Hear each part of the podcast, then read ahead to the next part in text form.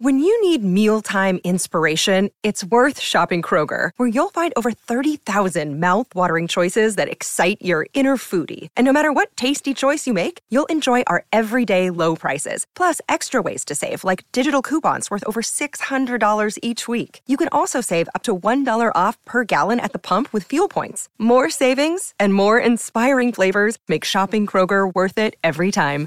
Kroger, fresh for everyone. Fuel restrictions apply.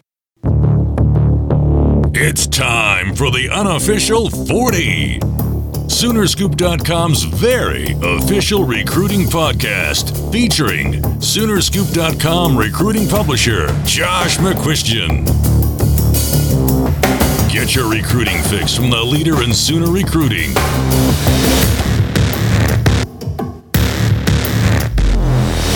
The unofficial 40 with your hosts, Soonerscoop.com publishers Carey Murdock and Josh McCuistion. Eddie Press.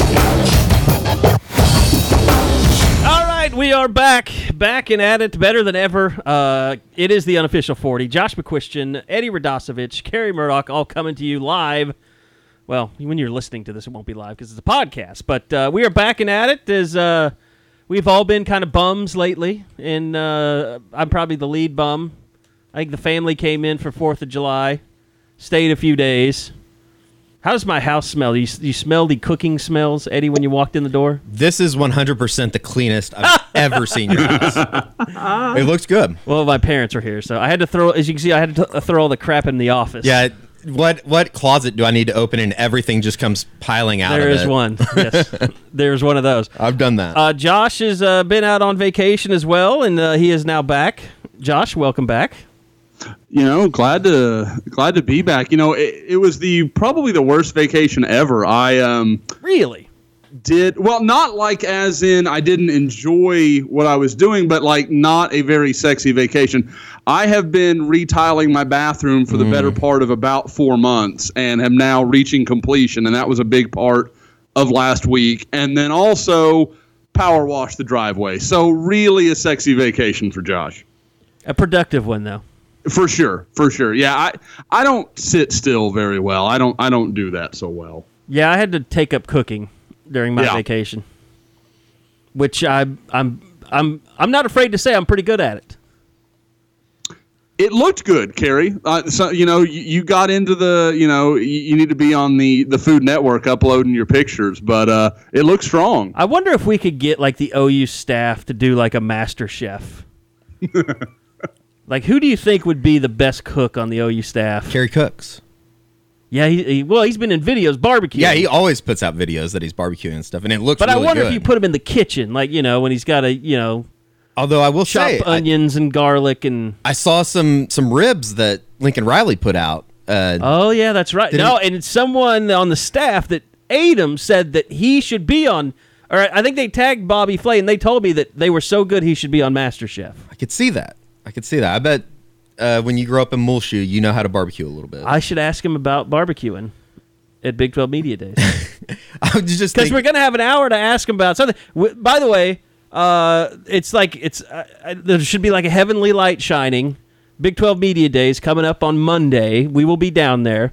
Uh, OU goes on Monday, so you won't have to wait around to read stupid stories about Texas and Baylor.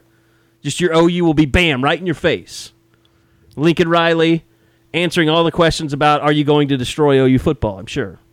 it will be very interesting too, just in the that OU hasn't been on the first day the last couple years. It seems like all the focus will be on OU because I think they're with who Kansas Tech. It's a terrible day. It's a really bad day with OSU. Iowa Texas on State. Kansas. Yeah, and then the bigger day will, for for just news will probably be that Tuesday. Yeah, because you have Tom Herman in there, Mike Gundy, who apparently has cut off the mullet. So sad.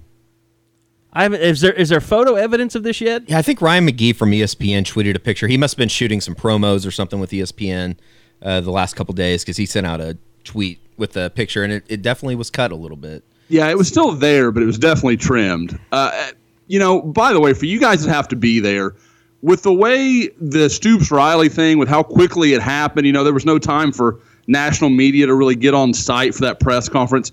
How long do you think you all will have to wade through crap that you already have asked and answered with Lincoln Riley before you guys get to get to a question that it ha- that will actually break some new ground. I'm going to say this though. I when he's in his is when he's up on the dais or whatever you want to call it, the podium. When he's in the big room, well, there is. It's all a bigger. This is so stupid. They're having it on the field of the star, like inside. It's just like just do it. no, What? really? This is yeah. Yeah. This is just as dumb as the SEC saying they want to have their media days in Dallas in the future. I I told Carey when we were talking about it and how it's all set up this year. It's going to be one of those deals where they're going to have you're going to see so much social media from the Big 12 with like the stage and like trying to really build it up into something that it really isn't. And you know, hopefully they just get the names right. Hopefully they aren't tagging Zach Crabtree with uh, Oklahoma anymore, like they did in the Big 12 uh, first team. Yeah, I saw that. It's ridiculous.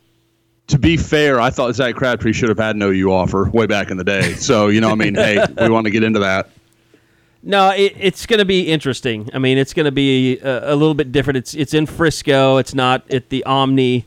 Uh, we were supposed to have a hotel.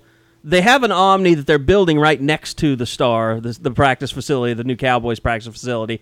But uh, as everyone could tell you, it wasn't ready in time. I mean, you could tell that thing wasn't going to be ready two months ago. So it's not just the Big 12 people. Like it's not even open. There's nobody staying in it. No, I tried to book a room just to see if I could, And there's they're And not even accepting. They're not even accepting reservations. That's that makes makes sense. It makes Although I sense that the Big try- 12 would move to the Frisco this year and the hotel's not ready for them. Yeah, it, it was it was perfect where it was. It was Really right, was. right downtown. You could go eat anywhere you wanted. Well, and you the- could Uber anywhere you wanted to for real cheap. Just the setup of it all But too. I mean, that part of Frisco is fantastic. I mean, Yeah. they've got a they've got a Shake Shack right there. That's- that is true. So, uh, just yeah, every, I mean, Scotty P's one of my favorite burger joints. I even like Jake's. Jake's is pretty good. Jake's is really good. I like Jake's. And then In and Outs, and they- Frisco has In and Outs too. Jake's is usually on my OU Texas stop Is it? sometime at some point. You go to the Uptown Jake's, they have ridiculously hot girls. yeah, I think that's the one that we go to actually. It's over there by the, the soccer stadium. Yeah, kind of. Yeah. No, no, no. We go to the other one. I think there's one over off of. Um, I don't. I don't remember what the street is. I just know how to get there. Okay. it's on a side street. Well, that is coming up. The Big 12 uh, announced the media All Big 12 preseason team. Baker Mayfield was the offensive player of the year.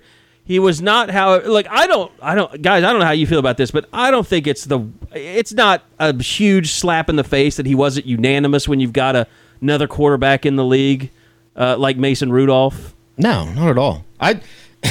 I- and you know, I mean, I don't know this for a fact, but you know, anybody in the media can vote. You know, they they send everyone a nomination list or a, a ballot. So I didn't fill my. I never feel mine out. I just I just don't. I'm one of those perfectionist guys. Like I don't get enough time to like Jake Trotter would be a guy that like that that I would trust his vote because he covers the entire Big 12 now for ESPN. So he knows the best players on each team. Like I really would have to do a lot of research to feel comfortable submitting a ballot. Uh, but I'm sure there are people that are just like, oh, I'm going to put all the OU guys on here. I'm going to put all the OSU guys on here. So I mean, I bet Robert Allen probably voted for Mason Rudolph, and and it, it wouldn't be the it's it's not a criminal vote to do that. I mean, it's not it's not like you know uh, the Jake Ertz guy. If you if you voted for him, then you shouldn't be in the media. I mean, is it Jake Ertz, the quarterback at K State? K State, yeah. Yeah, or or Kenny Hill. Like if you vote for those guys, you should not be allowed to vote for that anymore. And there probably were some people that did, just because it's like they can't bring themselves to vote for anybody else, or they Shane don't know. Buechele. If you're a Texas media person, you voted for Shane Buechele.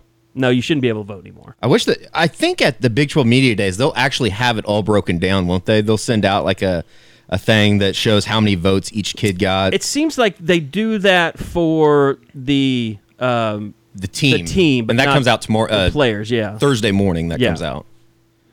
It you will- know that we always talk about like this is why you kind of have to be a pro in the media.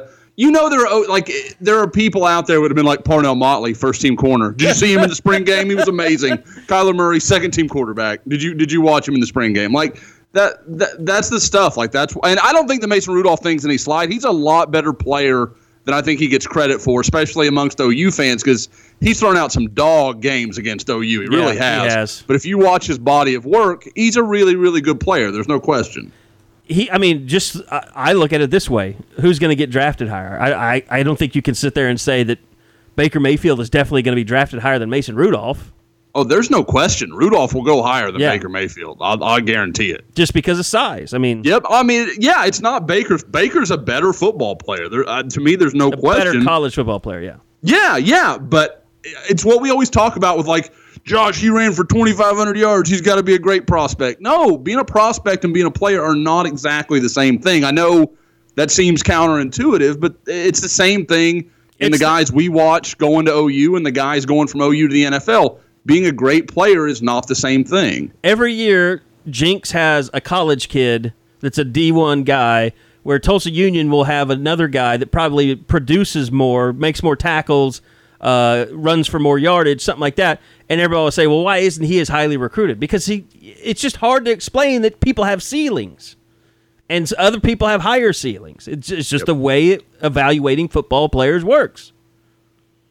You don't spend millions of dollars on a Honda that is souped up that can out like I like Street Outlaws, but the Asian's little Beetle that that beats all the cars is not worth a million dollars, even though it outperforms uh, Ferraris and Lamborghinis and Chargers and all that. I mean, it beats everything, but his car is not worth more than those cars he's beating.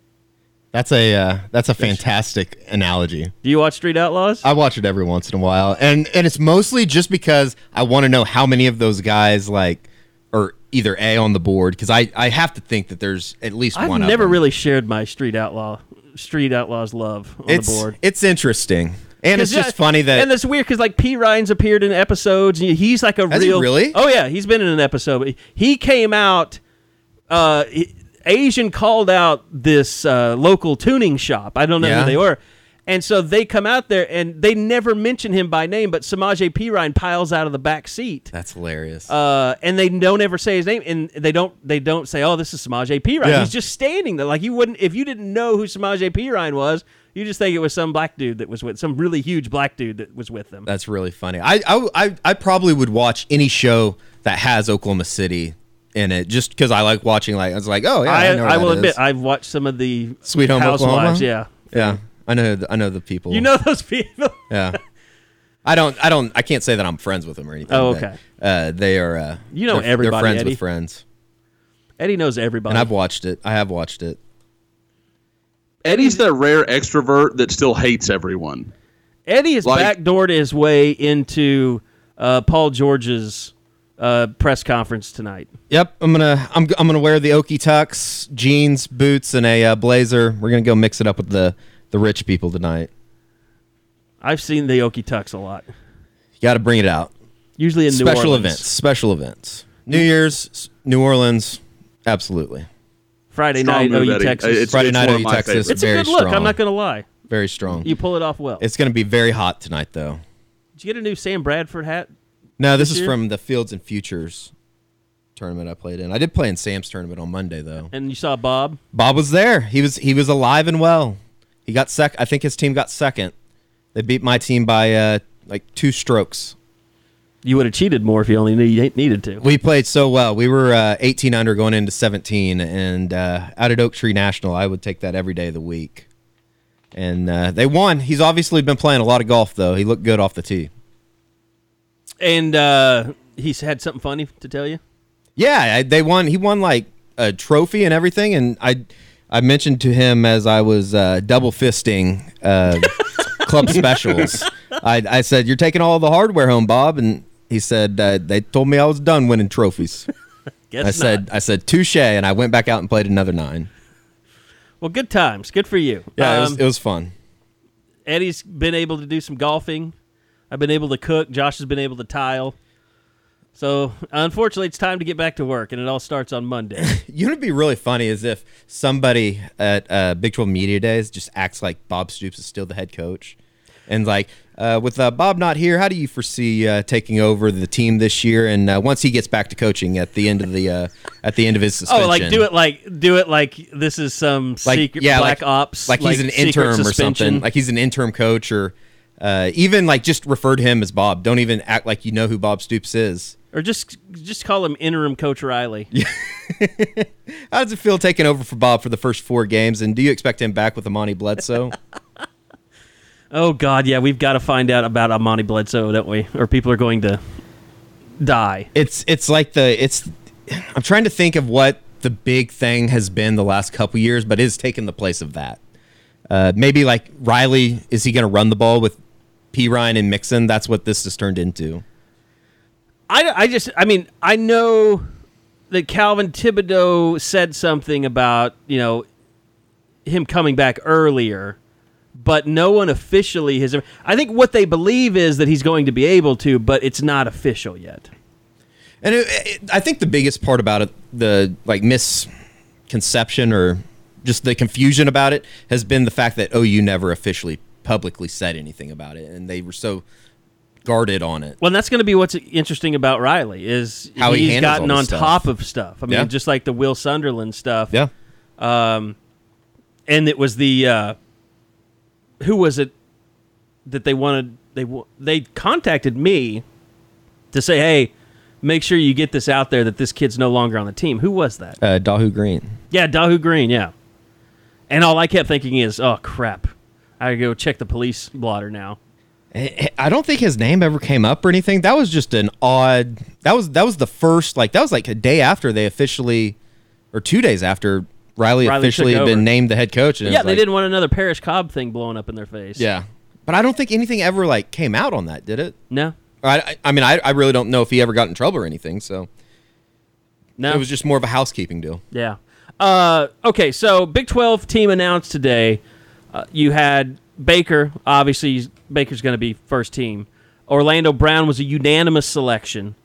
Uh, Mark Andrews was on there as a tight end. And then I, I'll be honest, I expected to see at least one more name on defense. But uh, by the way, before I mention that, Ray Guy Award watch list came out. Eddie, you want to give us the news on that? Austin Seibert. Oh, you said it right. Austin Seibert, congratulations on uh, becoming a uh, Ray Guy uh, watch list. Yes. It's like if you if you participate in a uh, sport in your position and you're not on a watch list right now, you've you've done something yeah, really bad. Yeah, they're they're really extensive. But on defense, Obo Okoronkwo, uh, he makes the list. He should make the list. I I imagine he probably got a, a number of votes for Big Twelve Defensive Player of the Year. Uh, and then who am I? Oh, Jordan Thomas is the other one. So no Stephen Parker, which he is not a guy that really has been embraced by the either the coaches or the media. Uh, I think he was even honorable mention last year, postseason, I think that's right. which shocked me a little bit. Yeah, and But West Virginia has really good safeties. TCU's got good safeties. Apparently, Kansas has the best linebacker defensive lineman or defensive lineman.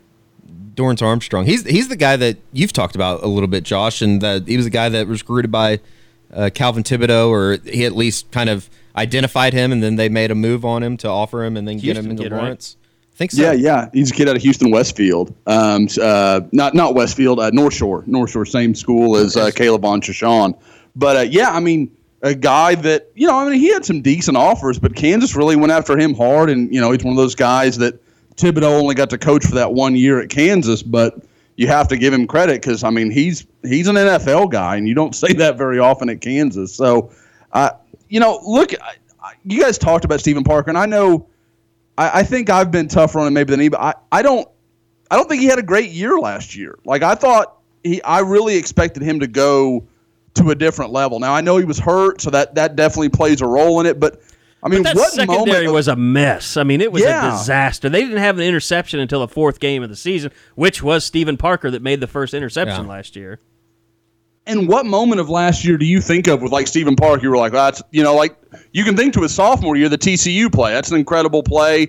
Really kind of put him on uh, as a big time Big Twelve player. But last year, I mean, what what moment of Stephen Parker's really stands out to you?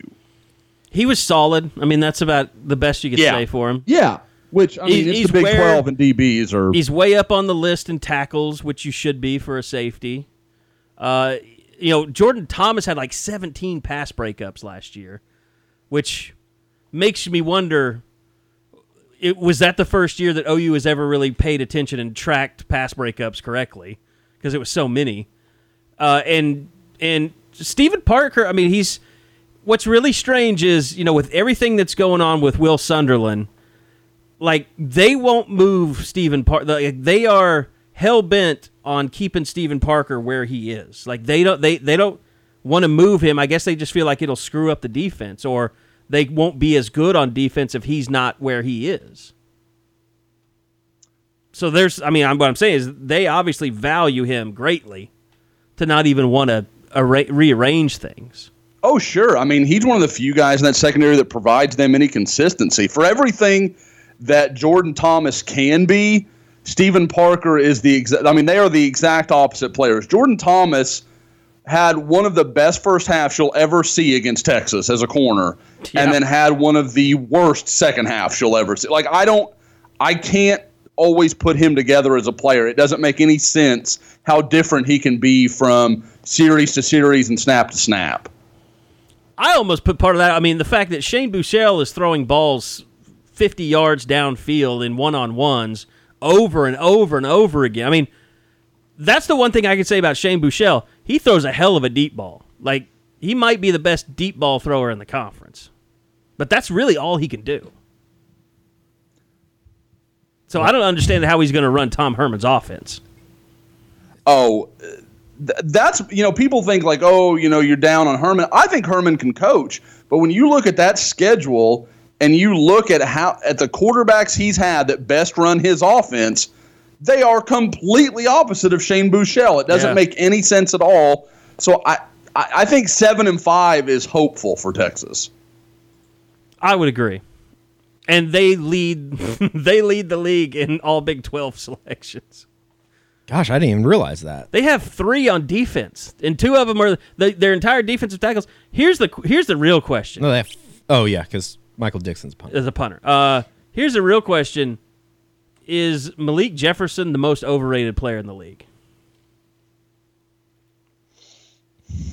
Because as as as much as he was just a complete stud in high school, he's even been he's even been benched.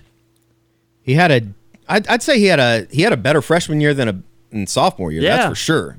That's exactly. I, I, I thought as a freshman he was right where he was supposed to be. He was on the right trajectory. And then as a sophomore, I don't know what happened. I mean, but it was. Uh, you're right. He got benched. I mean, he was he was bad. But I mean, Malik's kind of like Caleb Kelly. Like if you're going to ask me, I'm gonna bet on Malik. Like I, I, that dude has a ton of talent. And you look at the linebacking group in in, in the Big 12, and I, I'll go with Malik Jefferson. But you're right. Like so far, it's not lived up. It'd be like if Caleb Kelly went out this year and had about 45 tackles, got benched, and I had almost you know no sacks. Just was kind of a non-factor. It wouldn't make any sense, and that's where Malik was last year. He's gonna have to. He's gonna have to figure it out this year because I'm sure he's a guy that's thinking about going pro after this year if things go right with all the hype and buzz that surrounds him. Pretty wild. He had uh, he had 61 tackles as a freshman. He had 62 tackles as a sophomore.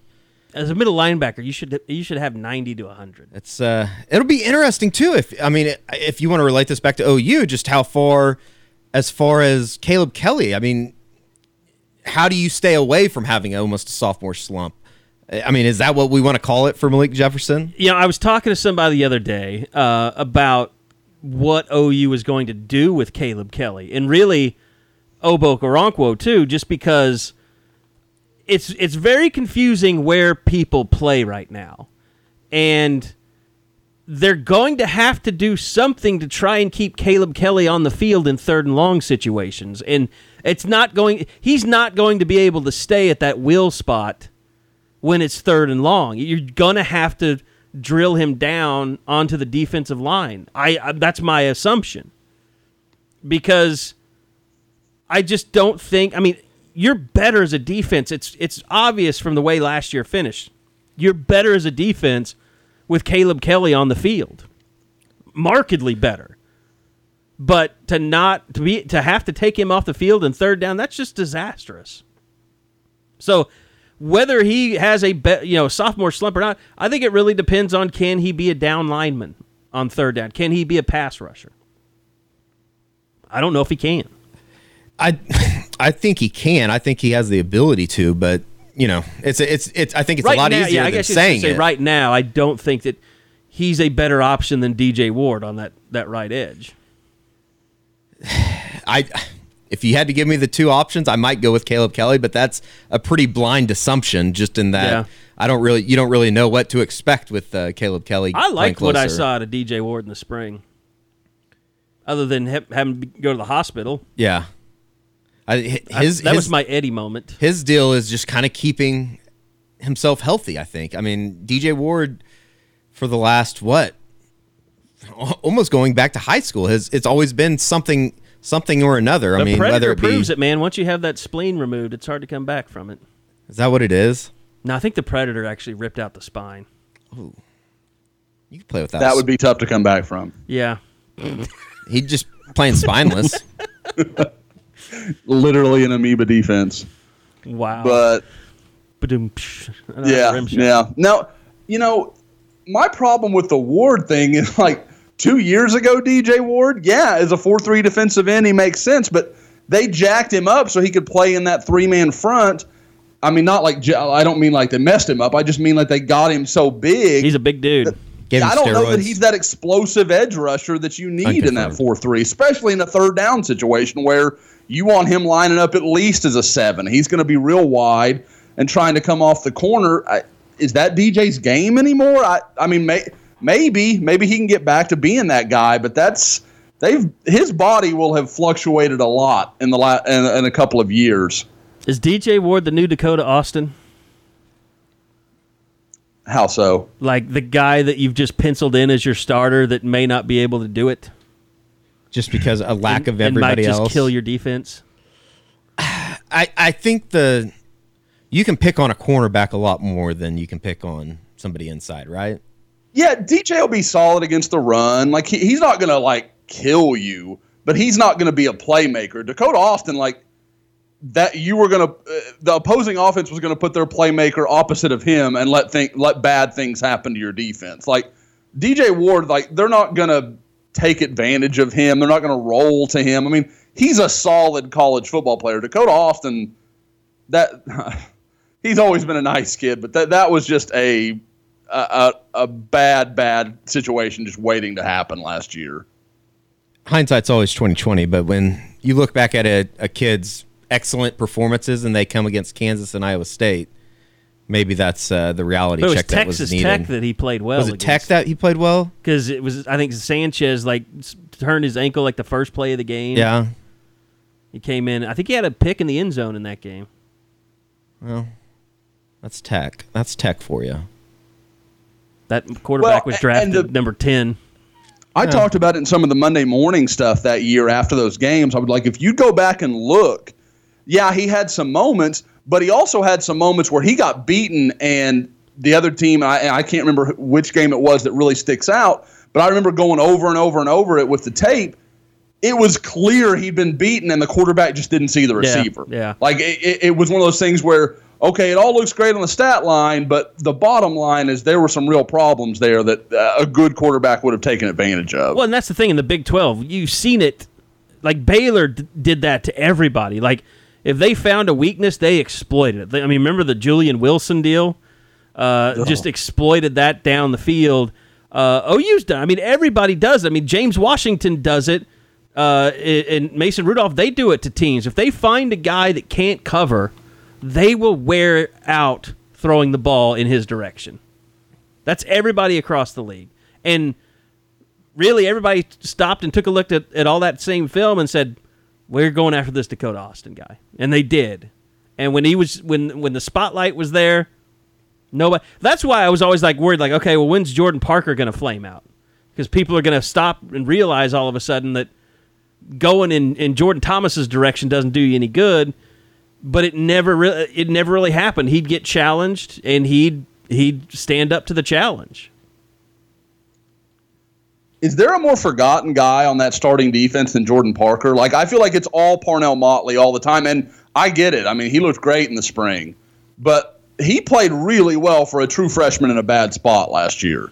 No, he was fantastic. It will be very interesting. I think that's probably one of the more underlying, I guess, storylines going into the actual season is, you know, I think a lot of people do have Parnell Motley circled in at that cornerback spot just because of the spring, and they do forget about Jordan Parker.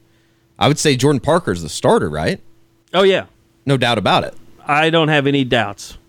I mean, I think a lot of people though people that forgot because he was hurt. I mean, Right. he- what was that? Fractured his uh, it was his. Uh, like his heel or something, wasn't it? yeah, it was. Uh, I, for, I forgot what it what it's called.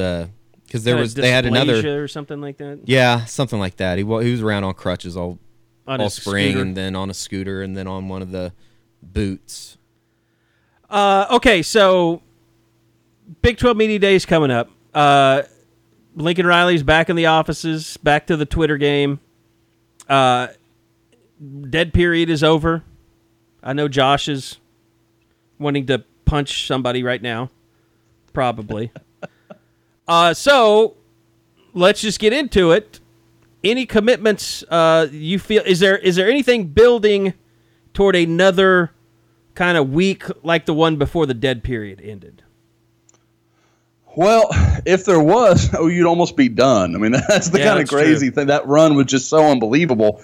But I do think it's still, and it's the same guy we were talking about going into the dead period, Jaquayln Crawford from Rockdale. I finally had a chance to talk with him. Went to the Texas State seven on seven, and I, I don't think there's any question that Oklahoma's going to be the choice here. It's just a matter of when he announces. I've even talked to someone today that would told me it would be this week. So we'll, we'll kind of see how that goes because it's it's been imminent several times and then it didn't actually end up happening. So we'll we'll see where that goes.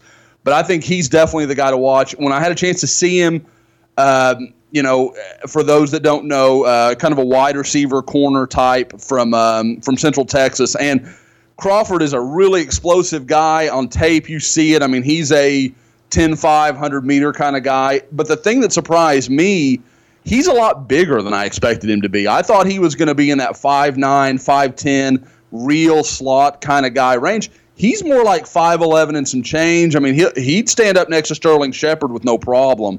So I, I think that kind of paints a picture for you. And he's he's a guy that Lincoln Riley has put a lot of time into. He's clearly a guy that OU wants badly.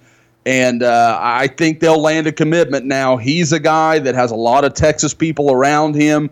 I think you'll have to kind of see what happens with UT if they, you know, decide that they can take him a receiver. Right now, they want him at DB.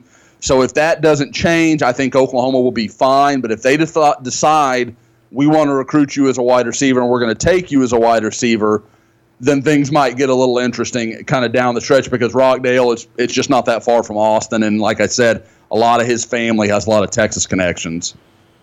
You know, I I mean, what is interesting, like I said, I, we talked about Texas not really knowing how they're going to work.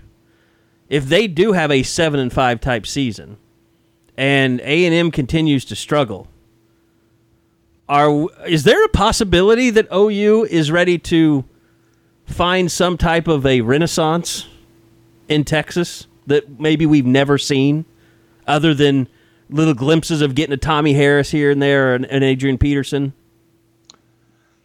I think there's a chance, but it's more about the circumstances uh, at other places than I think OU is so well placed to do something. Because when you look at Oklahoma's staff, it's not a group that is just entrenched in Texas recruiting, and you know Dennis Simmons got a lot of California ties.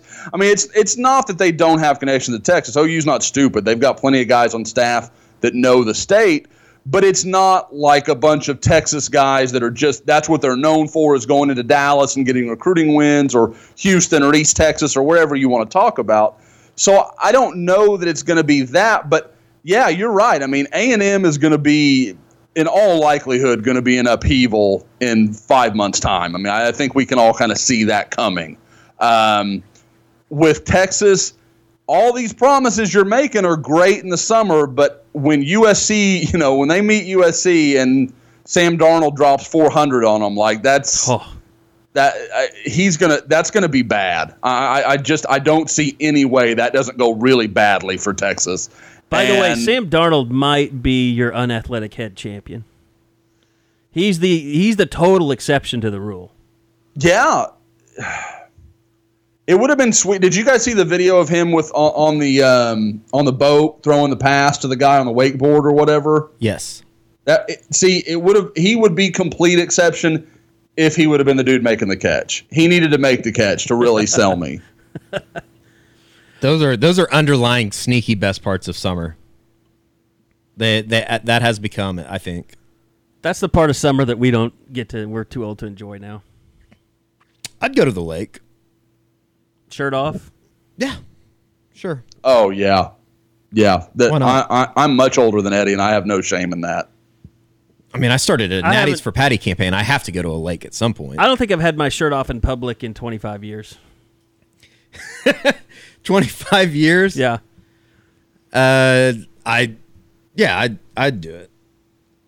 I have a daughter that loves to swim. I don't have any choice in this matter. This that's just something I got to get my mind around and go do it. Actually, that's I can remember. I can remember being in a pool. Now that you mention that, Yep, yep. about 10 years ago, I could still do flips off the backboard. Right now? Then I could. I don't know Oh. about now. I probably need a little bit, a little bit more weight room work before I'd feel confident. If there's a will, there's a way.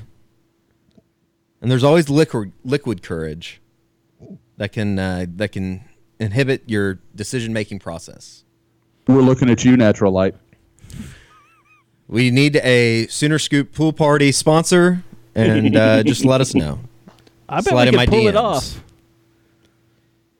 I don't know. I'd be pretty pervy to go to to, to hold a Sooner Scoop pool party though. No, it'd be pervy to hold a Sooner Scoop car wash like they do, like on Northwest Expressway. Get a bunch of high school girls to. Yeah, that's pervy. Well, we could But make it that's for super their- anti-pervy and do the dodgeball version. What's that? Us actually being the car wash. People. I think I could tie my shirt up into like a little bow. Yeah, I'm not looking to wash anybody's cars. Uh, okay, so back on uh, track with recruiting. I, here's what I'm wondering: like, you've already identified your 2020 quarterbacks that you're going after, at least to this, at least a number of them. Would you, if you're Lincoln Riley, would it be smart just to kind of keep dating there? Do you really want a commitment from a 2020 quarterback at this point? I, wouldn't think so. I, think that's exactly right, Kerry. I think you want to wait, kind of see what happens. Because, I mean, it's not even just about, okay, well, we got to decide who we like of those guys. There's some kid that they've never heard of yet that's going to be a star. I Yeah. mean, th- That's just the way that at a big school that doesn't have any film. Yeah, like for for example, I know um, you know we talked about seeing Trevor Lawrence at the five star.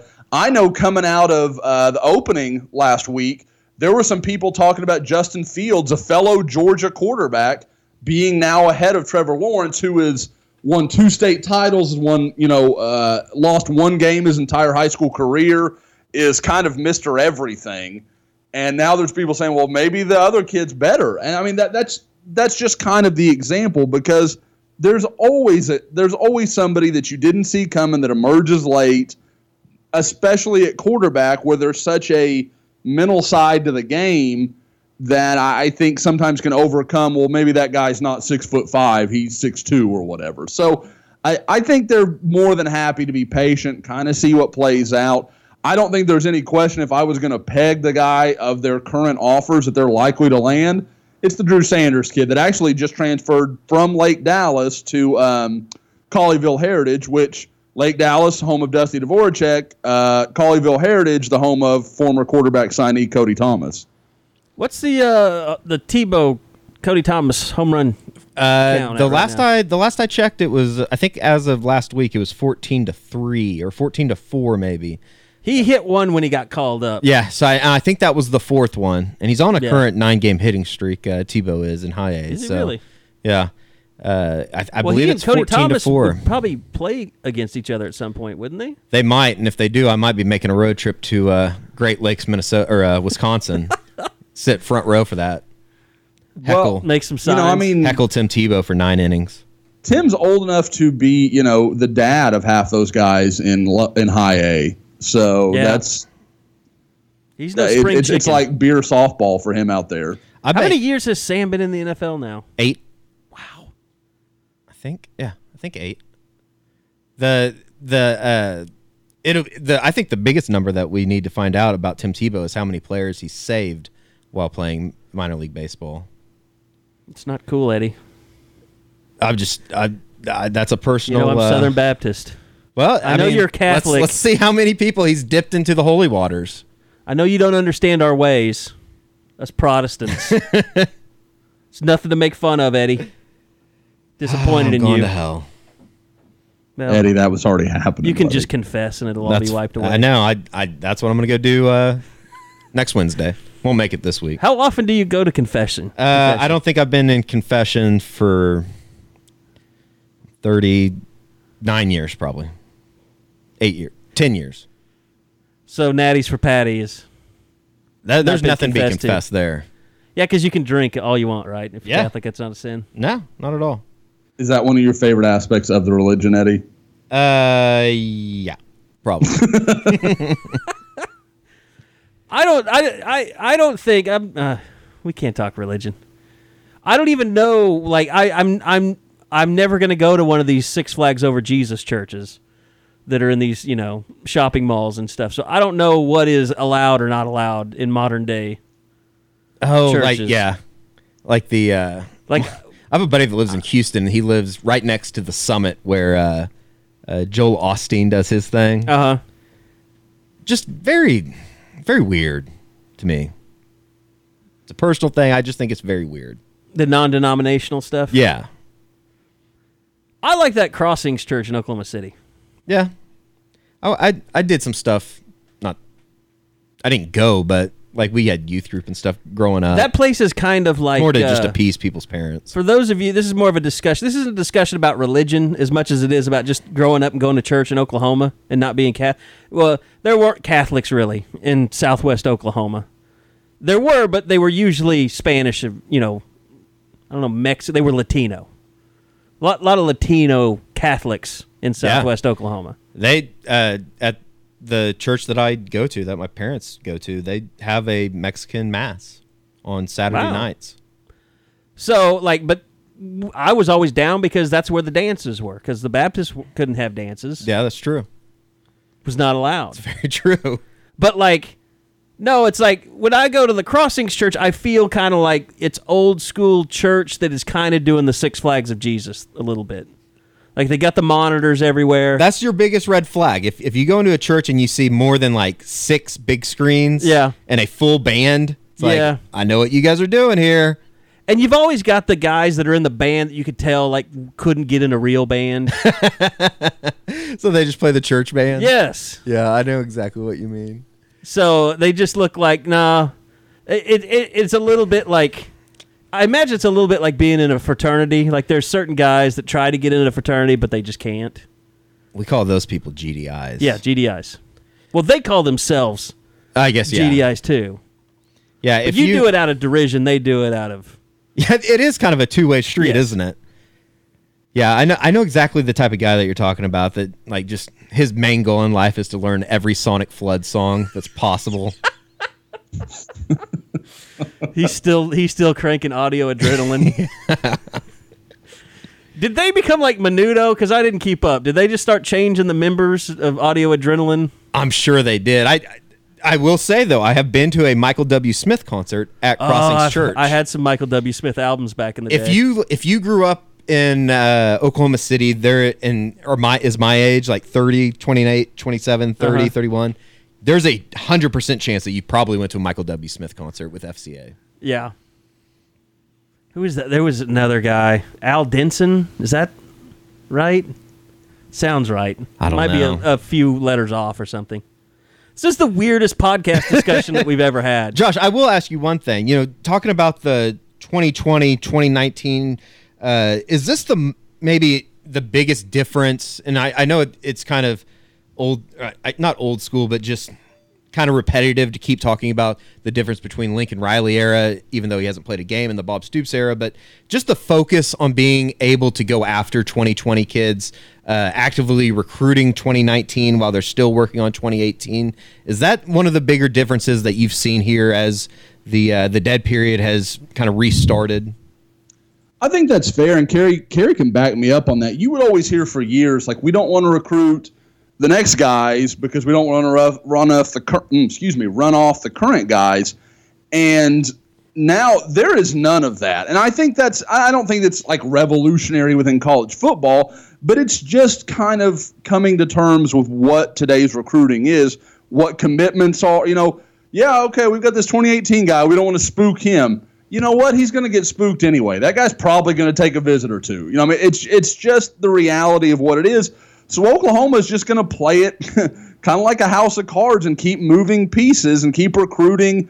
You know, I mean, there are people. Somebody asked me the other day, is there a chance that Oklahoma could be done with their offensive line recruiting by, you know, August? And yeah, there's a good chance, but I guarantee you, the Bill Bedenbaugh will continue to talk to five other offensive linemen mm-hmm. because he knows stuff can change, stuff will move around. And that that's why I think it's not it used to just be a few guys on the staff I thought did a very good job of always having kind of the next card ready to play. And I think now you're seeing the whole staff kind of embracing that and just saying we're going to recruit the best players in every class and if we can find a guy that's better, then we'll move some parts around and make that work and, and just kind of letting it work out where it will. Because, you know, like last year, I thought Oklahoma took probably one more defensive lineman than they should have mm-hmm. just to kind of fill bodies. And now this year, they look like they're in good shape with several guys that are better players, and they can't take several of them because they got so worried about, well, we got to, you know, we got to have some bodies. We got, we said we were going to get four in this class, so we got to have four. You know, it just it didn't it didn't make sense to me then, and I think now you're starting to see. Well, we're going to strike while the iron's hot at whatever position we can take players at. Well, you just start processing people. I I don't I don't have any soul about that kind. Of, I mean, it sucks for the players. It does, but I never understand why you'd want to stay somewhere you're never going to play anyway. We we talked about this with PJ Mbanasor for two years. Like he was never going to yeah, play. Like we were surprised that he. Yeah, we were surprised that he stuck around as long as he did. Like I remember Eddie and I would have discussions in the car about it. Like, yeah. why is he still here? Like, like see him at spring practice, be like, "Is that Pete? What are you still doing here, man?" like, yeah, well, go somewhere where you can play. You're not going to play here. Like, I feel like I would know when I'm not that. wanted. It's not. Yeah, I fix it. It's not just about like, oh, he's not playing yet. Every freshman that doesn't play should leave there's a difference when you are competing for a job and man, it's just not going to work out here. You're, you're never either you don't fit what we want to do, or you're not quite on the level you thought we thought you were, or you don't fit our ideals. You know, whatever it is, you don't fit in here. You're not going to be the right place. Go to somewhere that is. Why would you just sit the bench for four years? I that I don't know. I guess to me that says something about competitive level. Like you you're not you're never going to crest that mountain. Does it matter to you? If it doesn't, then what are you doing here anyway? Yeah. Well, I yeah, and like with Mbanasor, you're like, okay, they cannot find a player to play a position on the field, and you don't even get a shot. they are literally running out of people and moving people positions. They moved a guy from receiver because they couldn't find anybody to play corner, and you're still not in the discussion. They started a freshman that came onto campus two months late. And had a heart, and had a heart problem. Had a heart yeah. procedure. No, no, no. I'm talking about I'm talking about Parrish Cobb. Oh, that's true. Oh, too. yeah, yeah, yeah. He might have had a heart procedure too, but that was just because it was it was a bad. No, no, that's just lack of soul. That's that, okay, lack of soul. Yeah, that's good. I'm trying to think of. Is it really soul? Just lack of morals, more or less he uh, it's there. There hasn't been any felony breaking uh, breaking and enterings. By the way, you need to watch if you haven't yet. Are Are you guys watching the Defiant ones on HBO? I've seen very good stuff about it. I watched all four episodes now, and it it's I almost said F. It's fantastic. Really good. It's one of the best documentaries I've ever seen. It So it's a literally- documentary. Yeah, it's a four part documentary. Uh, it it chronicles basically starts out with Dr. Dre and Jimmy Iovine selling beats to Apple, and then it goes back and retraces both of their histories, and like doc, it, like a lot of people saw Straight Outta Compton, and that I think everybody I know that watched that movie love that movie, but it goes into it, it kind of goes into you know after Dre tells um what's his name? Easy. no no no no. After Dre tells uh bodyguard. Why can't I remember his damn name killed the guy oh, with his uh, truck uh, Suge Knight. Knight. Suge Knight, Suge Knight. After he tells Suge Knight he's going to start Aftermath Records, it kind of picks up from there and talks about starting after. But it goes through the whole. It goes through the whole NWA and what happened with Easy and and Jerry Heller and and all that stuff. But then it go, it goes into how he was really sucking at Aftermath until he found Eminem, and then it just started blowing up. And then he couldn't. Everything he touched turned to gold Yeah. and and Jimmy Iovine kind of had a very similar path as a producer. Uh, and Bruce Springsteen uh, was kind of his guy that he he helped him break it. But it's just fantastic. I mean, it's really. I'm gonna check good. it out. I need to check it out. Yeah, I'm with you, Kerry. I thought the parallels between their two careers were really, really interesting to kind of watch, and they did an awesome job of. They didn't like it didn't work on a timeline, but the storylines connected. Like, okay, yeah. this is where Dre is, this is where Jimmy is, and it kind of made sense. and it's just in, in the music mogul. I mean, the, the whole it goes through the whole you know CD dying, digital age, and and all that stuff. So and the beats, how it started and how they developed it, and The uh, I for some just really strange reason I got into a Scott Starch rabbit hole the other night. Scott. Do you know who that is? No, it doesn't ring a bell. he was i guess he's the guy that is like responsible for all of uh the um i guess piano rhythms would that be the best way to put it like the In hip hop, yes and like the all the all these dr dre songs like as soon as you start hearing it you're like holy shit that i did not know that and uh needless to say i think he's a coke addict and lost like 60 million dollars and uh, i don't think he's doing too well but uh, it was it was interesting non- Scott nonetheless. Starch. yes scott starch is he a white dude or a black dude? He's a white guy, and I, that's what interested me so much. I was like, "Who is this guy? And why is he That's taking really interesting. pictures with all these people?" so was he was he taking his piano stuff from his albums or was he writing it for? he wrote all of this. Okay. stuff. Storch Scott Storch is his name. I'll show you a picture of him. Be like, yeah, that guy makes music. Probably I, smokes a ton I, I'd say that guy does hard drugs. Yes, but He- as soon as you like, go- just Google his name. Like he looks like like that's that guy. Like he is not. He's kind of put together. He's trying to wear fancy clothes and stuff and get his hair like. But you can tell that is a heroin addict. he probably has a closet full of FUBU stuff. I would say that. And as a white guy, not very many white people own FUBU. I wouldn't think. As a white guy. Did you say as a white guy? Yeah.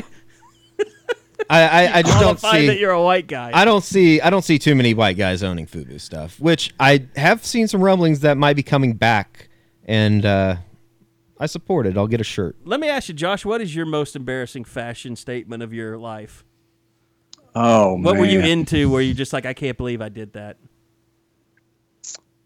Probably, yeah. I don't think there's any question. I had to think about it for a second, but uh, for those of us who lived through the late '90s, we know the large baggy jeans became a very big thing. Yeah, everybody wore And I am- Yeah, I'm not too proud to say I own uh, several pairs of JNCOs that were the extra. Like, I mean, I, like the pants that you did, you weren't even sa- like. It was so cool to sag in the late '90s, and I thought it was stupid, so I didn't sag. But my jeans were so enormous, like it kind of looked like I was, anyways. They just looked like like denim drapes. Was that- like I don't even know how else to describe it. was that that was probably around the era when when uh, metal detectors were being installed in Oklahoma City public schools. like those Yes. probably got those exact jeans probably got outlawed at some point in the Putnam City School District. I, I'm gonna bet you're right. What's funny, you know, like I, I'm sure we could all talk about like our most embarrassing thing like that. There's a guy that I associate with JNCOs. Like it's a guy I went to high school with. When I think of a JNCO, I'm like, that dude probably had 12 pairs. He loved them. And he's now a bartender in Oklahoma City. He's a guy, he's, he's a guy that I would call a friend. Like I know him. But I think about it, I'm like, you wore that crap, and that's who you associate. Like that should have been the the clear red flag. Like don't wear that. If if that's who you think of when you think of that kind of clothing, just just don't do that. And I, I wasn't smart enough to listen to my uh, much older self. I would say that the JNCOs, I and I remember like crying because my mom wouldn't go buy them for me because my older cousins had them. I thought they were awesome, but looking back on it now, I would definitely say that JNCOs are part of the school shooter starter pack. Were those were those? Did you have to go to the buckle to get those? The buckle, yes, that was I, the buckle, and uh, I, I remember, I Was vividly some remember. called like the King's Court or something like that? Or I don't, I don't know. I, I, I do remember the buckle though, and I remember exactly where it is in Quail Springs. And I haven't been in Quail Springs in like 15 years, probably. we had to go to Lawton to go to the buckle. yeah. Oh, they had one in in Lawton. Oh yeah, at the mall. really? Although it started out the buckle belt, and then they just decided we're going to get more hip. We're just Yeah. going to call ourselves the buckle. Where is the mall in Lawton? I've been to Lawton at least 40 times. And I knew of no mall. Um, I couldn't even tell you how to get there. Okay. Is it by Cameron? It's not by Cameron, Okay. and I went to Cameron for a summer. It's in a shopping center there, isn't it? Is it It's kind a of by mall. like the? I mean, it's a whole. It's an indoor mall. it's a real mall. Lawton it's a has real, a real mall. mall. Yeah. It's it's about like Sooner Mall, Okay. Okay. Okay. but it Do had. they have an Auntie Anne's? I don't think those That's were what out when I was a, qualifies a little real mall. kid, but they had a Toys R Us. Uh, and I, actually, there was a second toy toy store that were in malls when I was growing up, and I can't remember the name of it now. That's gonna drive me crazy. But there was uh, not a Toys R Us. Uh, whatever toy store was in the mall, that was the main. It wasn't Toys R Us.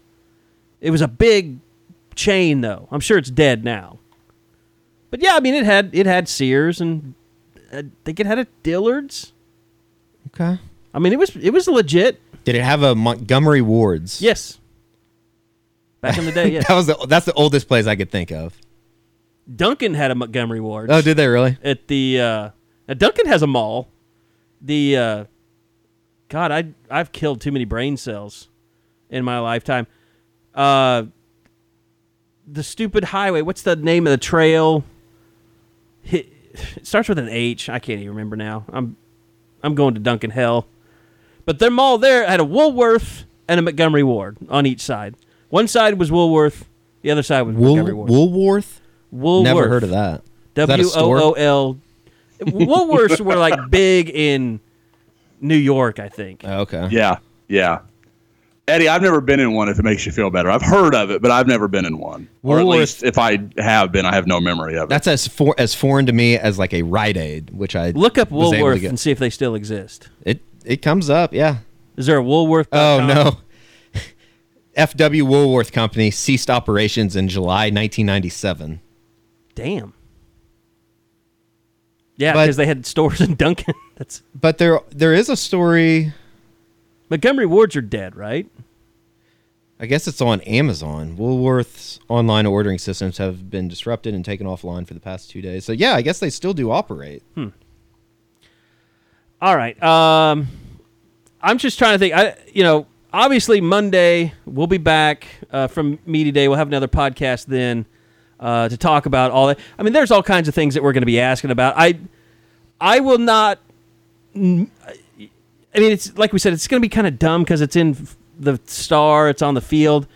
But like, I watched the SEC media days today, and I just wanted to hit myself with a baseball bat repeatedly. I mean, Nick Saban is horrible to have to sit through. and then like the like here's what sucks about covering Alabama is they're so good. There's really not. It, it takes away the, the the type of questions you can ask. Like everybody was asking the stupid touchdownalabama.net guy asked about the right guard. who is going to be the right guard. That's peak media days. That is, and and we're talking about at the dais with the entire room full of national media. You're going to stand up. Of course, they're Touchdown Alabama magazine now. They used to be Touchdown because everybody knows that the the world of, of journalism is going from the internet to magazines. He's he's gonna go ahead. He's gonna sit on that and put that in the uh, August issue. I'm I'm just waiting for touch for them to change to Touchdown Alabama the app. Come out with it. Follow us on app. Yeah. Follow us on Twitter. Go to the iTunes store, God, I, Google Play. there's there's some people I. But I I, mean, I think I think Big Twelve will be much more interesting than SEC Media Day. there's so many new faces to the. I mean, when you, I, it, it'll be different just in that Bob Stoops is not going to be there. Uh, you know, Lincoln Riley's. It's going to be interesting with him. Tom Herman's going to be interesting. Will Mike OU Gundy. players feel free enough to talk more frank? Ooh, that'd be interesting. Like Obo today, defending Steven Parker and Caleb Kelly for not being on the Big Twelve team. Will players feel more free to just say what they want now? the the bigger picture I, I i'm i'm interested in that i think they will Gary. i think that's going to be i think you're going to see some more honesty but we'll you know we'll see um what i what i want to know is bob bowlesby like getting in the middle of a lincoln riley and tom herman thing like trying to get them revved up before they get to media day so that they'll both just say something completely outlandish about the other one like try it. because the Big 12, let's face it, the Big 12's only hope is for OU and Texas to become elite, elite again, like it was in the 2000s. Like that, they've that's got to happen. They need the FSU. Miami level. hype, Yes, exactly. They they need that to be a big deal. Everybody in the country to watch, and the coaches to really be pretty honest that they just don't like each other. And I I think if you made me guess, I would say Herman's more willing to play ball on that front than than Lincoln.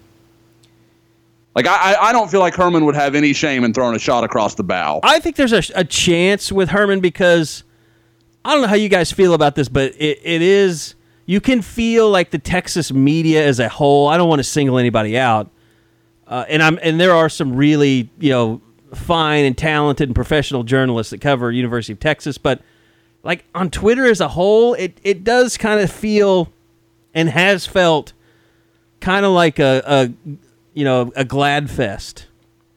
Am I wrong in saying that? No, not at all. I I think that it's So I could Pretty see, obvious. I could see one of those Gladfest crews going up to Tom Herman and asking him about beating Lincoln Riley last year at Houston, or asking him what did you do to take away you know their run game last Mm-hmm. year, and what does that say about Lincoln Riley's inexperience or something? There, there will be one question I guarantee you while uh, Lincoln Riley's at the podium uh, for the national media portion that that gets brought up about getting beat by Herman about getting year? beat by Herman and how that will uh, play into the OU Texas rivalry, or s- it'll be something along those. I think that's a legitimate question. Though. no. I think it is. It's, just, not the he he he. You know, I'm gonna get a rise out of. It'll be on. you know. It'll be depending on who asks the question. Would be the most interesting. Part. Yeah, You know, it'd be really funny is if didn't uh, Switzer send uh, Tom Osborne tacos during a coach's show one time?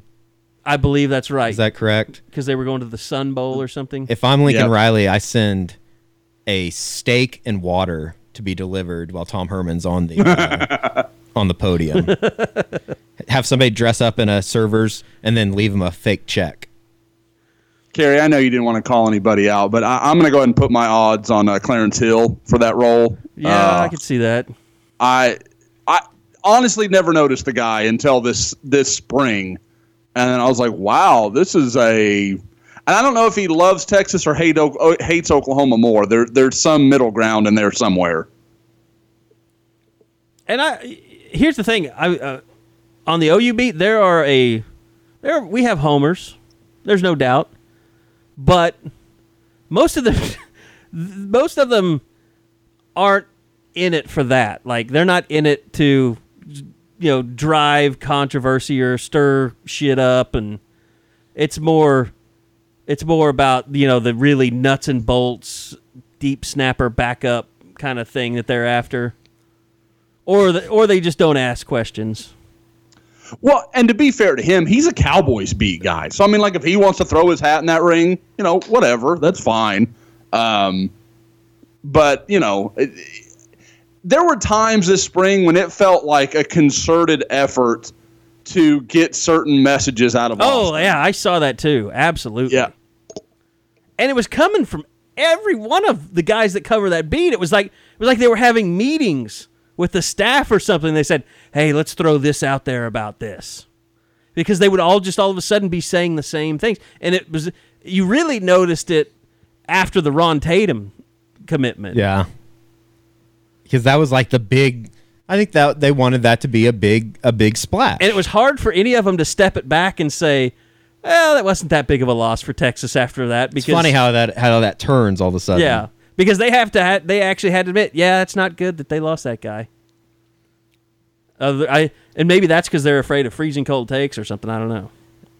Well, it's probably Well- whatever Tom Herman's wife told him to do at Bunko on Wednesdays. Is that where they're they're? That's their meeting spot. I've decided That's that their meeting? it's their high school mom's Bunko tournament. one of the things that rung to me, and I, I and I have fought, you know, try, I try not to be a crazy subtweet guy on Twitter, but the one that drove me crazy is you saw all this stuff about, you know, there's been all these references to oh, OU, you know, and their kind of their program and allowing all this stuff to go on. But yet, when the Reese Leitao thing happens and Texas decides to admit a guy that was dealing drugs in a high school, Yeah, the underage Nothing. kids. no, no, no nobody said anything.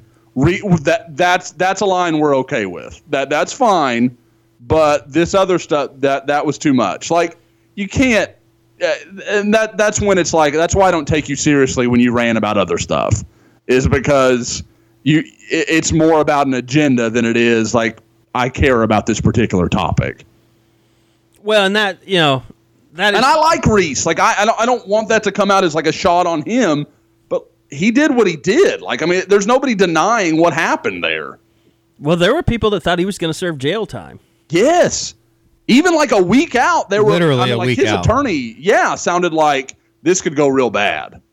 And I don't know what changed so dramatically. And it's not that I okay, I mean if the kid gets a second chance, I've got no problem with that. Like I said, I, I've dealt with him. He always seemed like a good kid. That's one of the more surprising stories I can remember. But at the same time, don't don't stand on your moral high horse and then when that comes out, we're just gonna act like that story didn't happen. both of the the Reese Leitao uh, arrest and the Will Sunderland arrest have both been like red flags in the last six months, seven months to a year. That's like you. I I, I feel like I kind of know these kids growing up and watching them and interviewing them, going up to their schools and stuff. But you just never really know. And I guess that's just more of a blanket statement for recruiting in general. Yeah. And that's Oh, yeah. what that's what I mean. That's what scares about a guy like Joe Mixon. Is like, you know, there's a really dark part of that kid, Yeah. and nobody's. I don't. I would never stick my neck out for him. I mean, It'd be hard to. and you wonder like, is is that just part of who he is, and is it going to resurface again? Be very interesting to see what the uh, attendance is like at his uh, football camp on July 22nd. It's easier to have that conversation about Joe Mixon now that he's not here. Now that he can't score touchdowns, I think OU fans are going to find it easier to have that discussion now. Stop being so damn defensive about what he did. Oh, there. I, I think there's there's some people that will just never be able to see it through that because of the team that they subscribe to every Saturday. You'll never be able to convince me that that didn't play some part in Bob retiring either. Just Having to deal with that whole shit thing. for three years. It's crazy that I mean I, I guess you don't really realize it when you're sitting in it and you're kind of covering it every day, but it is crazy to think that that was three years, Yeah, three years of that almost nonstop every day. Yeah. something somewhere, somebody saying something. I mean, how many times did Bob Stoops sit at his desk and say, "Is this worth it?" Because of that kid. Probably quite a bit, but those questions are obviously easier to answer when he rips off an 85 yard touchdown to win the Big 12 or By the way, I, I've talked to some people just about you know other things with Bob because it was just so hard for people to wrap their their minds around it. But Josh, I I I was kind of told that, and I think we all knew this, but that the way things have, have changed with recruiting was a really big part of why he didn't want to coach anymore. Carey, you know, I went back that day after um, I, it was the it was actually the, the day after he announced, and I was driving home from that camp in Denton uh, that OU did the following day, and I went and um, got online and listened to your sports animal interview you did with Bob, and you guys asked him about, you know, Bob, do you think you're going to be on Twitter anymore? And he was like, No, I think I'm pretty much done with that. Like, and I, it's one of those things that just stood, it just really stuck out to me because, like, if you ask Lincoln Riley, Hey, you're going to retire tomorrow, you think you'd ever tweet again? I bet you money he'd tweet. Like I, I mean, and it, it's just it's such a different era, and everything's changed so dramatically. But people don't realize the same timeline from Bob Stoops' hiring, actually a longer timeline from Bob Stoops' hiring to when he resigned. It's a shorter period of time between Barry Switzer's resignation and Bob Stoops taking over the program. Like so that gives you an idea of how much things had changed in that amount of time. That was 17 years. It was a entirely different world of recruiting. You know, now when I take a vacation, I have to announce it. Back, you know, 10 years ago, I was just gone in March, and that was just the way that was. No big deal, no harm, no foul. But now, man, it I would have missed, you know, three or four commitments. It, it just doesn't work like that anymore. Bob's last tweet was when oh, OU softball won the title. Hadn't tweeted since. Really missed an opportunity to tag Natties for Patty in that, but I guess I'll, I'll talk to him about that uh, next time next I see him. next golf tournament. yeah, next time I see him.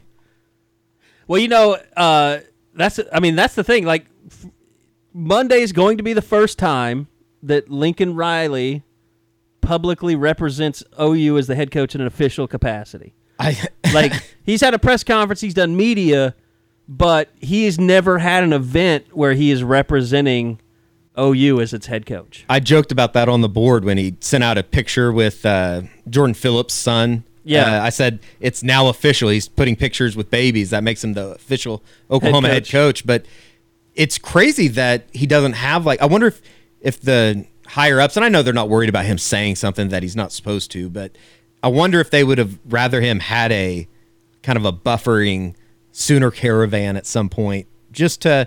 I mean, I, I in a, in a way, I would think that's kind of nerve wracking to have to to go up there and do all that. But Have you have you know did you okay this is a very small thing but it shows you what it's like to not to have a new coach and to not have Bob Stoops who controlled everything like didn't do anything he didn't want to do and it, the only things he did uh, in terms of he didn't do very much media because he didn't like it. He didn't even let us come to practice very much because he didn't like it. Uh, the recruiting stuff we know he wasn't a fan of, the tweeting, all that stuff. But like when Bob first, and I don't know if I've mentioned this before, but Bob first in 2000 after they won, I was working for Sooners Illustrated, and the, the owner of Sooners Illustrated, or the president of Sooners Illustrated, his big thing was every summer he wanted to have something signed that they could sell to people, um, like a, a magazine. So like if I remember like I had to go over to Nate Hybl and Trent uh, Smith's house after the Rose Bowl one year because they struck a deal that they would sign like 5,000 copies of uh, the Rose Bowl commemorative edition. But after the 2000 season, Bob actually agreed. Uh, Sooners Illustrated bought up like 10,000 Orange Bowl programs that they had left over and Bob agreed to sign like five thousand of them, like, and I don't know what we paid him, probably twenty grand or something.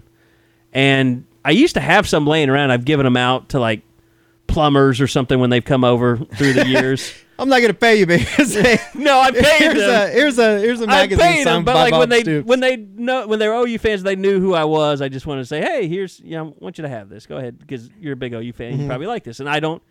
I I think I've said this before. I don't give a shit about autograph stuff. I just never have. Um, so I think I have one of those left now that Bob Stoops signed. But that's the thing. Like Bob would do stuff like that when he was new to the job. Like he would never do that again. I don't think. Like if Nowadays, they had won a or like last year. yeah, he wasn't signing a bunch of magazines for you know twenty grand. He didn't care. But then he was making probably nine hundred thousand a year or something. I don't know what he made in two thousand, but before he won it, yeah, he's making like nine hundred thousand. So, did you notice in the long uh, roundabout way? Did you notice the the tweet that Lincoln Riley sent out, where he was urging fans to buy up these season tickets? Notice I did see that. I saw that, and he's so un- it is very Lane Kiffinish. Like he, you could tell he doesn't want to do that. He doesn't mm-hmm. want to be there do that. But they made him. Like they can make him do stuff that they won't be able to make him do if he ever wins a national title. And how much is that though? Also, just him wanting to appease everybody. He doesn't want to like come in and be that guy. Oh yeah, yeah, It's like, we can't get him to do anything. He's being an asshole about everything. yeah. No, like he, he'll do that stuff because you know he just got a, he just made three million dollars. He just got a head coaching job. If Joe C wants him to jump, he's gonna jump. Yeah. He'll do everything short of uh, shotgunning a. but it a is it is it does kind of take some of the shine off of like it's almost like you know if the big tough guy is out with his friends talking shit and all of a sudden his his wife shows up and he turns into a mouse it's like oh you're not so tough now Yeah. it's kind of that way with lincoln like oh you're, you're kind of You got to do it all. you're kind of the head coach You're the Oklahoma. first year head coach. bob wouldn't stand for that shit but you know good for you I wonder if, uh, yeah, I wonder if, I wonder if there's anything that we can do on Big 12 Media Days. I wonder how he'll, if there's anything like different that he'll do. I, You know, you other than just being nice oh. i don't know sorry josh No, no, you're fine. You guys talking about you know stuff that Bob wouldn't do. One of the pictures that blew me away, and I, I think the Oklahoman pulled it out of their archives from like his first year when they took him out to Frontier City and he was in like the cowboy hat. yes That's the most that amazing photo thing. shoot yeah That was awesome. But Carey, you said something, and it kind of made me think. Okay, so Bob didn't really like the recruiting game anymore. Bob didn't really like dealing with the media. I think we all know that. Bob didn't didn't like dealing with the boosters because who the hell does like dealing with the boosters? It's a bunch of people that don't know what they're talking about, telling you what to do. I mean, it, it, it's just not going to be fun. Like that's that's not going to be. I don't think I've ever heard a coach be like, "Man, I love my boosters." You know, a- at least in any common conversation. Um, but so, what did Bob like? What did he like about coaching anymore? he liked coaching football he like he liked preparing for games he liked But- teaching people But yeah, I mean, you think about like as a head coach, how much of that does he get to do in a week? yeah i mean but that was that was bob he always he always remained a position coach for that very reason Yeah, yeah. You're. I mean, but that you when you start thinking about it like that, you're like, okay, I can kind of see what he was doing there. i mean do you think lincoln riley loves sitting there telling fans hey sooner fans no. come No. sign up for tickets we've got them like no he wants to he wants to be an offensive coordinator he wants to go out there and throw the football around have lincoln riley be or have baker mayfield be his quarterback win football games win championships i mean game days i mean that's what those guys live for They You should, heard it here first, OU fans. Carey says that Lincoln Riley will now be throwing the ball at least eighty percent of the time. They should take a just hard hard line approach to this and not do any advertising. Just be like, they're going to be playing. If you want to come, come. Well, you know what was strange? We didn't talk about this, but what was strange about that ticket thing? And Eddie, for us, it's hard. We get we don't get a good feel for this because OU fans travel really well. Yeah. So every time we're on a road game, we see a ton of OU fans there. But to literally have to chop a thousand tickets off of away games across the deal. conference shows you nobody travels. Like it's ridiculous how like this conference. It's just like how many more ways can you just say screw the Big Twelve? Like that's a really big slap in the face Yeah. that I mean, we've been to TCU games where it looks like it's not even going to be half full when kickoff's getting ready to start, It's but it ends up being a good crowd. But there are a lot of OU fans at TCU games. lots. I think saying that's with Oklahoma coming in. Yeah, There's OU fans. Obviously, they. I mean, that a very strong program. They're going to travel anywhere. I. I don't think I can ever. I even in uh, South Bend a couple years ago. I remember people saying that they were shocked. Like Notre Dame. Uh, uh, photographers and stuff were shocked at how many people were up there. Uh, that in Tennessee and Knoxville the last couple of years that they've they were shocked how many OU fans traveled. Yeah. It just OU it, it's fans different. love a big game Yeah. too. Like Yeah, they do. Tallahassee, I imagine it'll be like that this year in Columbus Columbus. will be crazy. There will be a ton of OU fans going. And. I'm sure OU could be okay with that, knowing that hey, our fans really care about the big games on the road. Like we'll sell out. We don't like they could probably get away with a thousand less fans at you know Manhattan Yeah. or so. But I mean, even in Manhattan, I mean, it's stocked full of red. I I have never seen a stadium. I think it's probably the Kansas game every year, and that might change with It how used David to be. Beaty's it used doing. to be going to Waco. Yeah. Now it's turned Yeah. into when you go to Kansas. It's like the old Waco days. I mean, that is a OU home game, more Yeah. or less. Shit, there might be more OU students than Kansas students that travel I up you to might be Lawrence. right. and it's an easy trip. But no, I mean, but that is that's a horrible sign for this conference. Because how many of those teams are? I mean, I'll tell you what's going to be interesting is attendance at Baylor games this year.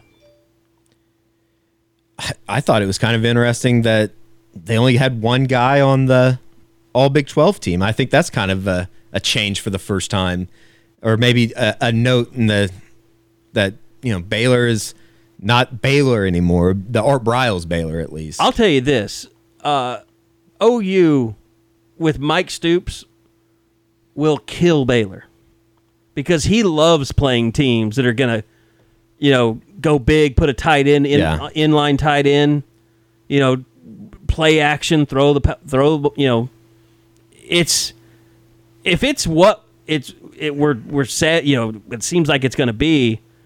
Baylor's going to have a real they're, they're they're in trouble.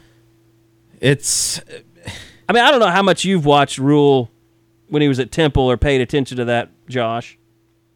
What type of offense he runs? No, I I mean I did. Like I, I can think back to some of the like games where I watched maybe a quarter or a half. I mean, he's gonna be the guy that you hate, Carey. He he's gonna try to get physical and he wants to you know, he'll put eight guys in the you know, uh, eight in the box. I mean, he's not afraid to do double tight ends. He's gonna do all of that stuff. And I am a huge fan of that in the Big Twelve in the right situation he's not going to have the personnel to overwhelm Oklahoma or Texas or do those sort of things. It, it's just not going to happen. It'll be a lot of three and outs. yes. Now at Oklahoma or Texas, that would be like an atom bomb to the conference to have to have to deal with. They've got better personnel and they're going to manhandle us too because we're light at every position because everybody else runs spread. Like I think that would be crazy if you had the right guy to do it at OU or Texas. But otherwise, they that's why that's why the spread became so popular because it evens out the fact that only the elite programs have elite offensive and defensive linemen. Can you imagine just putting Paul Thompson at quarterback at Oklahoma right now? Just reliving that 2006 season? Because that offensive line would literally kill everyone. Oklahoma's if they were just if they were lining up double tights and just running that that style of offense right now, they would win the conference. I believe that. Oh, I do too. I mean, because you you're not talking about it's not just about well they were really good, but all of a sudden you've got you know th- these massive NFL offensive linemen not blocking the guys of 2006. They're blocking 280 pound defensive tackles or you know 225 pound defensive ends that are just pure pass rushers. Like let those guys get their hands on those guys. By the third quarter, Oh, th- those teams are just going to walk off the field. Not I mean, to it's just mention, over. Not to mention, oh, you could almost put together two lines that are about as good as anybody else's. oh yeah, I mean, the, we've talked about it a ton. The the depth. I don't think this is the best unit we've seen at OU, but I think this is the best depth, especially when you then throw in the recruiting class that's still coming in uh, in the 18 group. I it's it's the best depth I've seen at OU since Bob Stoops arrived. I mean, it, it's it's like Switzer era talent and depth. I mean, there are a lot of NFL guys that won't start this year. Is that the biggest reason why you can, you know, project OU as a favorite in the Big 12 this year? Just because, you know, there's so much turnover, even with uh, with Lincoln Riley coming in as his first year. That's when you have a strong offensive line like that. It's hard not to think that there's not going to be A holes opened and guys blocked for Baker Mayfield. I'll make a prediction for you. If uh, OU wins the Big 12 the Big 12 championship, Glenn Spencer will be fired at OSU. Ooh. Because I've said this many times. Two years ago, you could have easily made an argument that he was the best defensive coordinator in the league. Yeah. But the way that they have trailed off at the end of the season the last two years has got to have people pulling their hair out in Stillwater. I mean, that defense just collapsed The, at the, end of last year, even with Vincent Taylor. the healthy. Thing, the thing about Oklahoma State defensively is they have just been. I don't want to say lucky because when you force so many turnovers like they have, They're opportunistic, yeah. it's been very, very opportunistic, and it just seems like they always have a guy when there's a ball tipped in the air right there. So I don't know if that. I mean, you can't really blame Glenn, Glenn Spencer for that. I guess you have to credit him for coaching him up and putting him in position. But at the same time, uh, when they haven't been able to create turnovers or force turnovers, it's been a suspect defense. I mean, I, I remember driving, were we driving to Morgantown last year when uh, TCU just ran up and down the field and just could never get the ball in the end zone? They'd stumble over themselves. Yes. And that, I mean, that ended up being an ass kicking, anyways. But go ahead, Josh. I, I've rambled on. Oh no, you're fine. Um, God, sorry, I got to reading the thread on the board. I'm a little sidetracked at the moment. Um, no, we were just talking about if Spencer, if OSU doesn't win it, that Spencer will be the guy that pays yeah, for it. you know, I, I I guess I don't I don't I'm torn on it because I do I like Glenn Spencer and I think he's improved that defense, but there there's clearly a goal Oklahoma State has in mind and he's not getting them there. I mean like that that defense is not making the jump and like you said they've trailed off a couple years in a row and I don't know how anyone thinks this defense this year is going to be better. I, I mean they either. lost almost all of their key pieces. Now Vincent Oklahoma Taylor, Jordan Sterns. I mean, those were their two best players. Vincent Taylor was a really good player. I don't think people recognize that enough. And I that kind of goes into my every year OU fans get wound up like, "Oh, this is the year for Oklahoma State." This is the year where I don't understand it. I do not understand all the OSU's a, a dark horse uh, playoff team. OSU may lose three games this year. Like pretty easily could lose three games this year. I I like Mason Rudolph. I like James Washington. And then I see an offensive line that couldn't move Oklahoma at all last year, a running back group that doesn't have any difference maker that I've seen. And I, I'm supposed to get excited about that in a defense that's going to have to be rebuilt.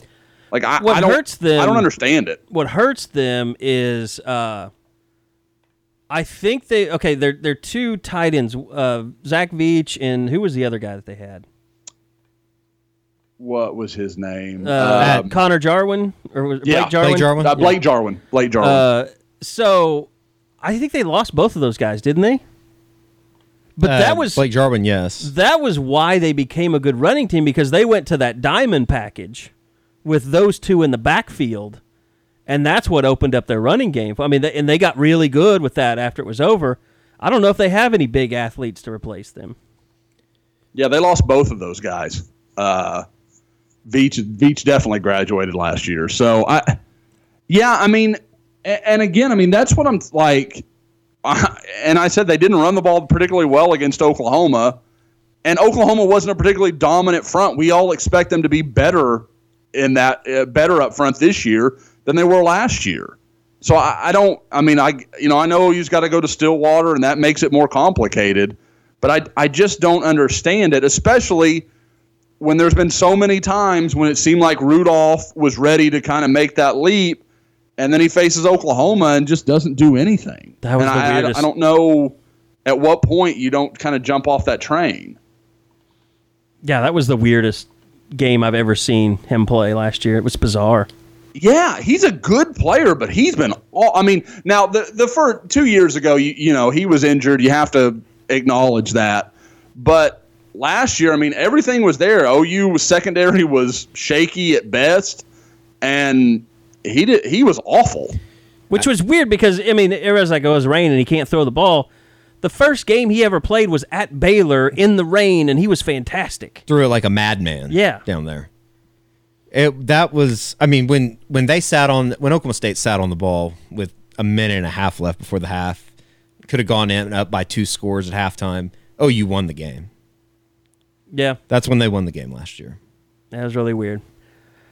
All right, well, I think uh, that'll probably do it for this podcast, uh, guys. I appreciate the time as always. Um, we'll be back next week with a much more meaty podcast, especially as far as the uh, team news goes. Real football. Real week. football is going to be discussed on Monday by the Sooners in Dallas. So Eddie and I will be down there uh, covering it all for you. Uh, John Shinn's going to be joining us, uh, who will be making his last hurrah at Sooner Scoop. I know we- we've all kind of been in and out, but it's kind of a strange deal. John uh, actually got a really good job. He's going to be working uh, for the Cox outfit. Still going to be covering OU. We're, we're we'll remain good friends, uh, but it was a, a- an opportunity that he couldn't pass up, and and uh, so he's going to take that job, and we're parting friends as always. But uh, yeah, he'll be down there helping us out with Big Twelve Media Days, but for the last time. So it's back to Eddie and Carey crewing it up. Two quick things. Sure. Baseball hires probably going to be announced at some point this week. I I mean, it's it's happened. They just haven't been announced formally. Clay Van Hook from Rice is going to uh, come in as an assistant, as well as Clay Overcash, who ran the Tulsa Sandlot baseball program, big time uh, high school outfit out of Tulsa. Uh, he's been a Yeah, scout I saw something about them years. them needing to find somebody else today. Yeah, he- the the uh, thank you to Clay Overcash ended with Boomer, so I don't think there's any doubt where Yeah. he's going. Yeah. and uh, also I think I'm going to try and get out to uh, basketball practice tomorrow before they go out to Australia. I'll go over there Heard with some uh, good Check it out. reports out of Trae Young. Uh, sounds like uh, Christian James has changed his body, gotten pretty big. Gonna get a shot to go through the hoop. He's going to need to. So uh, they're going to Australia and New Zealand on uh, August 3rd. And I've actually heard that uh, Matt Freeman has had a really good summer. So uh, Well, good. we will uh, be checking in on them. Carry on. All right, uh, Josh. Any last words on the recruiting front? Anything to watch out for? Well, I think probably the the one thing that I can confirm at this point is that Oklahoma is going to host uh, linebacker offer Jacob uh, Jacob Mangum Farrar, uh, kind of a rangy guy from the Houston area. Uh, he'll come up this weekend. Spoke to him a little bit about it yesterday. Kind of waiting to really talk with him a little bit more before I go too far with it. But he's he's very interested coming up, I believe, with his dad, um, and is a guy that Oklahoma has taken a shine to. Picked up a lot of offers in the spring, and I think is kind of one of those guys that could kind of start the run at linebacker. I don't know that he'll commit this weekend, but I wouldn't rule it out either, just because Oklahoma is pretty clearly kind of his most major offer. So a, uh, a, a decision's at least possible on him this weekend. And now we just wait to see uh, 2019 starts the build. Basically, I mean, they've got they have their quarterback, and I, to his credit, Spencer Rattler has been really active on Twitter. So I think that's been a, that's always a good sign when your quarterback is kind of heading up the charge.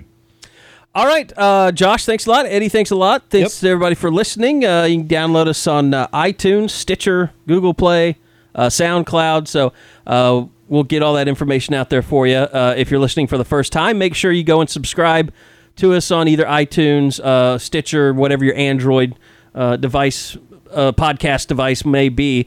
Uh, go ahead and give us a rating as well if you uh, get a moment to do that after listening to the show. So. Uh, thanks everybody for listening. Thanks to you guys. We'll be back next week after Big 12 Media Days for our next edition of the Unofficial 40.